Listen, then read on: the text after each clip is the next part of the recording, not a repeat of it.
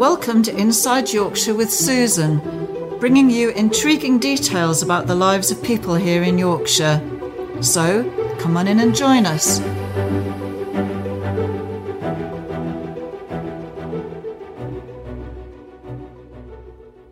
Hello, Susan here, Inside Yorkshire. Now, it's been a strange sort of a week this last week or so. Um, we were told by the Prime Minister a week last Monday that we were to stay home, to keep safe, and work from home wherever possible, and really only go out on necessary journeys. Um, it has been quite unsettling for some people, and it's caused a lot of problems for others with um, the shutdown of businesses, and it's a very challenging time all round really what I wanted this episode to be was just more a, a form of um, gratitude about the things that we have in life, certainly here in the Dales, that I'm extremely grateful for, and we are in a much better situation here than a lot of people. We're not in a big in a big city where we are in contact with a lot more people or have been certainly from what I've seen on the news recently, even the cities and towns are looking fairly deserted now as people are taking the responsible course of action and not going out unless they, they cannot possibly avoid it. So I just thought I'd put this together, this episode, as um, seven, seven of the things that I want to say thanks for. Firstly, number one, I think something that we're all very aware of are all the key workers who are keeping this country going. The National Health staff have featured prominently because obviously this is such a health problem, a pandemic, that um, they are at the forefront of everything and risking their lives daily. But a lot of other workers, um, not only the National Health staff, the care workers, firemen. We have retained firemen here who are also trying to do a job as well as be available to go out and try to do this these jobs at a safe distance, social distancing from each other. Very, very difficult. I think what I've become more aware of are the people who uh, behind the scenes sometimes are keeping the country running, people that we're not so aware of featuring as key workers. The refuge collection, we couldn't manage without them. Postal workers, it's just such a joy to have the to know that we can still get post, keep in touch with people that way, and um, I suppose quite a few of us are getting more parcels through the post as people are having deliveries, some food deliveries, but also people shopping online because you can't really shop anywhere else very much at the moment the fuel suppliers keeping people warm. So we've got oil deliveries, and I guess coal's not so popular these days, but we have wood and um, just the oil tankers that are around up and down here keep making sure that we have enough. And also um, petrol stations, I guess they feature as um, as being very important. Although I know I'm using very little fuel at the moment because in this last week I've only been out. Today was my first first time to drive anywhere in over a week. The farmers who are um, working around here in the Yorkshire Dales, I live next door to a farm, and in fact, life goes on as usual for some of the farming community because um, now is the busiest, one of the busiest times of year. We have all the sheep and uh, lots of lambs here who've arrived, and as far as they're concerned, it's um, nothing has changed. When I spoke to my neighbour, he said that um, it's really a very busy time of year, and as always, he wouldn't really be stepping foot much out of the village or out of the surrounding fields looking after his sheep. So nothing much has changed as far as that's concerned. Further down the line, it's going to be a problem and an issue for the um, the animal sales and getting together in groups of people in order to actually keep everything moving. Another group of people are the the retail workers, the people who are working in our, our shops and have been struggling in some cases to work safely, although now I did see today a huge change. Um, social distancing set up. I went over to Leyburn, which is my nearest place to go shopping, and um, they've set up um, barriers to keep the staff safe um, in in order to keep, I suppose, a so well to keep a social distance from customers who are still having to go in and shop for food. Um, tape on the on the floors to indicate how far is an acceptable distance to stand from people. I know um, Campbell's in Leyburn. I went there today, and um, they're they're really restricting the numbers of people that they're allowing in. I think I was told just 10 at any one time, but that also includes the staff. So they're working with a skeleton staff stocking the shelves because they, you know, more stuff they have inside, the fewer people, shoppers they can actually allow in in order to keep it safe. Very well organized and people queuing, not many. I guess a lot of the panic buying because that all happened earlier on in, in the scheme of things the panic buying certainly was not in evidence today when I was out. Um, you can't get everything that you want. Flour seems to be in short supply, but um, and toilet rolls. There were no toilet rolls there, but I do know that um, they are available in in other places, in other shops and stores. The list just goes on. That's just number one of my seven, but the list just goes on, and I've no doubt missed some people out. But um, it's uh, it's just amazing how things can change in such a short period of time. Now, number two, things to be grateful for, for me, um, is my health.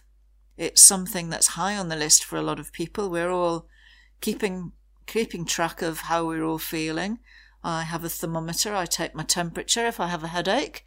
I have paracetamol if need be. And so far, I touch wood, I am fit and healthy, not suffering any symptoms. I'm, I know that people are um, having problems, but we're all much more self aware, and any little tickle or, or cough is immediately um, looked upon as, oh my goodness, you know, what's going on here? Is, is, will this lead to something else?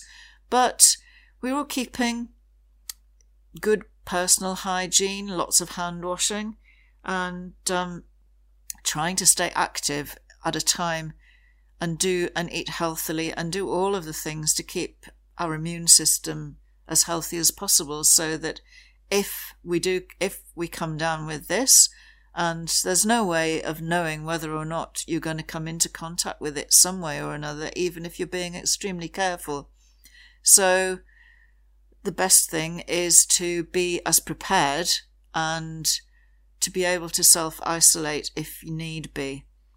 Now, number three on my list of um, of things to be grateful for, uh, my is is really my local community. I live in a village here, and my goodness, how much everyone's rallied around. If anyone was was um, ill, as far as I know so far, in the immediate surroundings here, we don't have anyone with um, the symptoms, but we do have an aging population and many people in the in the dales in villages who are self isolating due to health issues and wanting to stay safe and consequently they're not going out to shop. So we have a really good system set up here now. It hasn't taken long and locals are keeping track of people who they know need help. Um, we've set up groups, certainly in, in my village, we've set up a WhatsApp group so that if anyone needs anything, when one person goes out shopping, there's a, a, note goes around and a message goes around and telephone calls. Does anyone else need anything? So that's just then one person who's going and getting all the bits and pieces and then bringing them back, which avoids us all going off in at different times and exposing ourselves to the possibility of picking up an infection while we're out. We're we're um, we're certainly taking care to social distance and make sure that even when we're dropping things off to people, we're not getting close. People will, someone will ring the doorbell and you know, I personally am not opening unless I know who it is and can see that they are at a distance. And, um, the shopping is, is dropped onto the, on the doorstep and then we're paying as much as possible online. Some people are not that au fait and consequently we're clubbing together and doing that for for each other. I think people really are going off the idea of handling money because of the issues that may be things that may be transmitted, I guess, from handling cash. Um, something I hadn't really thought about too much, but I did call into one of the local shops in in um, the next village in Reeth on my way through today, and uh, on my way back from my main shop, and the baker there was not accepting, um, was not keen to be actually handling money. Um, anyone paying cash, you have to put it to one side. He's not actually, um, he's, he's taking card payments as much as possible. And that I noticed when I was shopping over in Leyburn. That was the situation there, which is, is absolutely fine. It's as, it's an, an easier way of doing it. One person did say that, um, when I was paying, well, you know, maybe we're going to turn into a cashless society after all of this. But I don't, I, I know that some people would find that extremely challenging. But really, um, it, it's not so, it's not such a hard thing to do. And locally here, once you've shut, done some shopping for someone, we're just giving each other our bank account details and paying. And it does make life a lot easier. It means you don't have to go out to actually get cash either although I seem to be accruing quite a bit from some of the shopping I've done for the people who are not internet banking. So that was number three, which is actually friends and family. Friends and family in the local, in, some in the local community, and also family members who you are, well, it's really good to be able to keep in touch with people. I think I've spoken to more people this last week over the telephone than I have done for quite some time. People are picking up the phone and ringing. The, um, the internet, it makes some of this a lot more manageable as well because we can do, I'm skipping ahead to one of the next ones. Anyway, that was friends and family and people who care about you, as well as number four, which was the local community. I'm getting mixed up with my numbers now. The next one, number five, is technology. See, I'm not used to doing these this numbering system. I'm better off just to talk, I think. But anyway, I wrote down some notes to make to keep me on track so that I didn't lose what I was wanting to say. Technology has proven over this last it's some, well, over this last week or so to be such a vital part of us keeping in touch. We can just pick up the telephone and have an ordinary telephone conversation, but for me, being I'm not socially isolated because health wise I don't have to isolate myself, but I'm being responsible and staying home. I live on my own, so I'm not visiting friends and I'm not seeing people in the usual way. I'm not able to go up and um, and visit my grandchildren. I haven't seen them for a few weeks now. And you do miss you miss that. You miss the social contact and the connection of actually seeing people. So yesterday, well, I've, I've done this a couple of times now. I had a, a video call. At one time, I'd have said, that I wouldn't be very keen on on doing this, but it's something I've become more used to because one of my sons lives out in Australia, and it's the only thing that keeps me sane. Not being able to visit him and see him regularly um, is the fact that we can do long distance video calls and when he says he's fine, I can actually look at him and say, Are you really? because uh, they can hoodwink you, some of these um, youngsters, and say, ups- well, not only the youngsters, say they're absolutely fine. For me, I like to be able to see a person's face so that I can see, Are you really fine? Anyway, um, I, I keep in touch with my son and um, my son out there, but also um, the family up who live up near Newcastle. My eldest son, who I think I've spoken to more in this last week on um, Zoom calls and seeing him face to face. He's been helping me set up for remote interviews because, as I think I said in my last episode, it's not easy now to get out to, well, it's not easy, it's not advisable. We're advised not to get out and connect with people face to face. So, in order to keep the podcast going and in order to keep me sane, I guess, because I do like, I do like the connection that this gives me. Um, we're going to be doing Zoom calls and remote interviews that way. Last week, can't remember whether I, whether I actually mentioned this one, but last week we had, um, I'm a, I'm a member of the Dales Businesswomen's group, and we had a Zoom call, and there were 12 of us on there who um, normally would meet up, have a networking meeting, and in fact, we we had a Zoom call, and it was really, really good.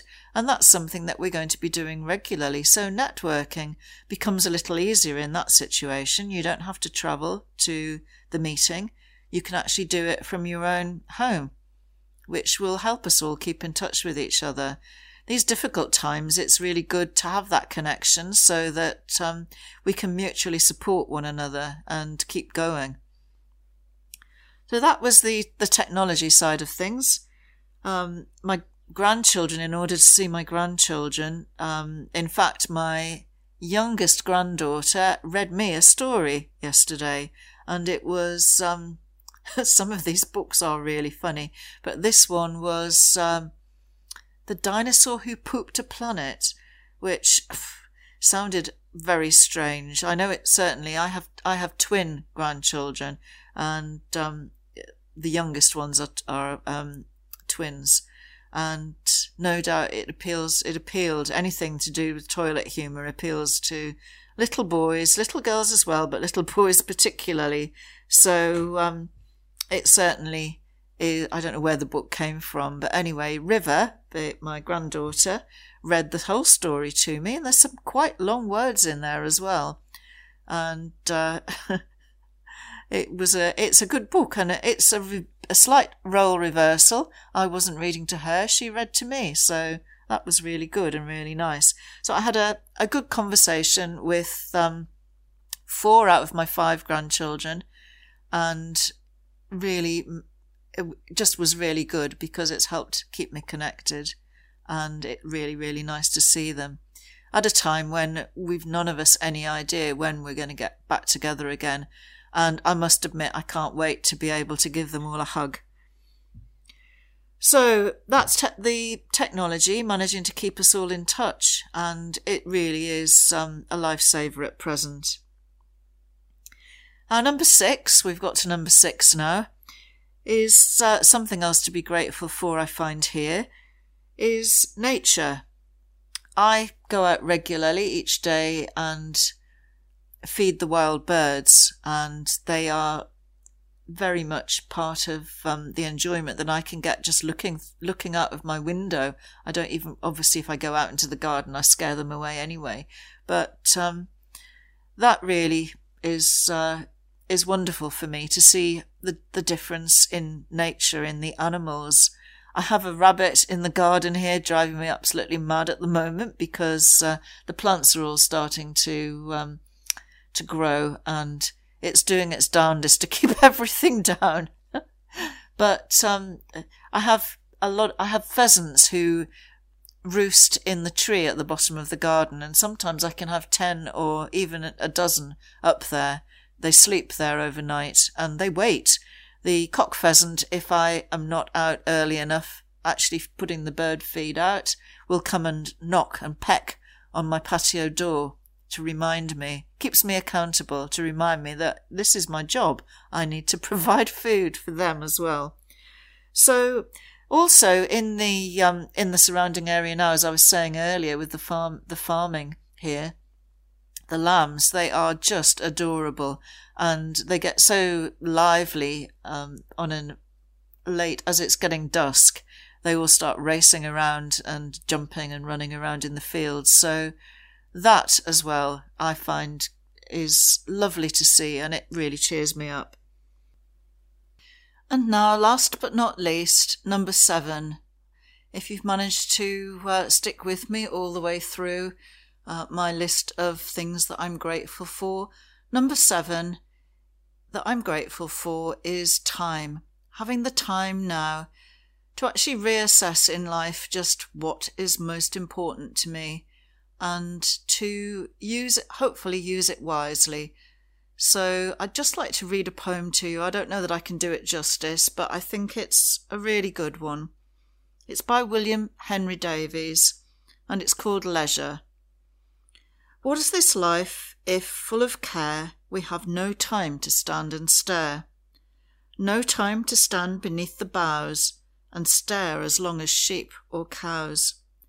No time to see, when woods we pass, where squirrels hide their nuts in grass no time to see, in broad daylight, streams full of stars like skies at night. No time to turn at beauty's glance and watch her feet how they can dance. No time to wait till her mouth can enrich that smile her eyes began. A poor life this is, if full of care, we have no time to stand and stare. So I hope that some of you listeners are taking time out and using it to reflect and have the opportunity, like I do, as I say, very fortunate here where I live, to actually appreciate what we have around us, what and who we have around us. And um, we'll all come out the other side of this eventually. So, this is Susan signing out from inside Yorkshire, and we'll be here again next week. You.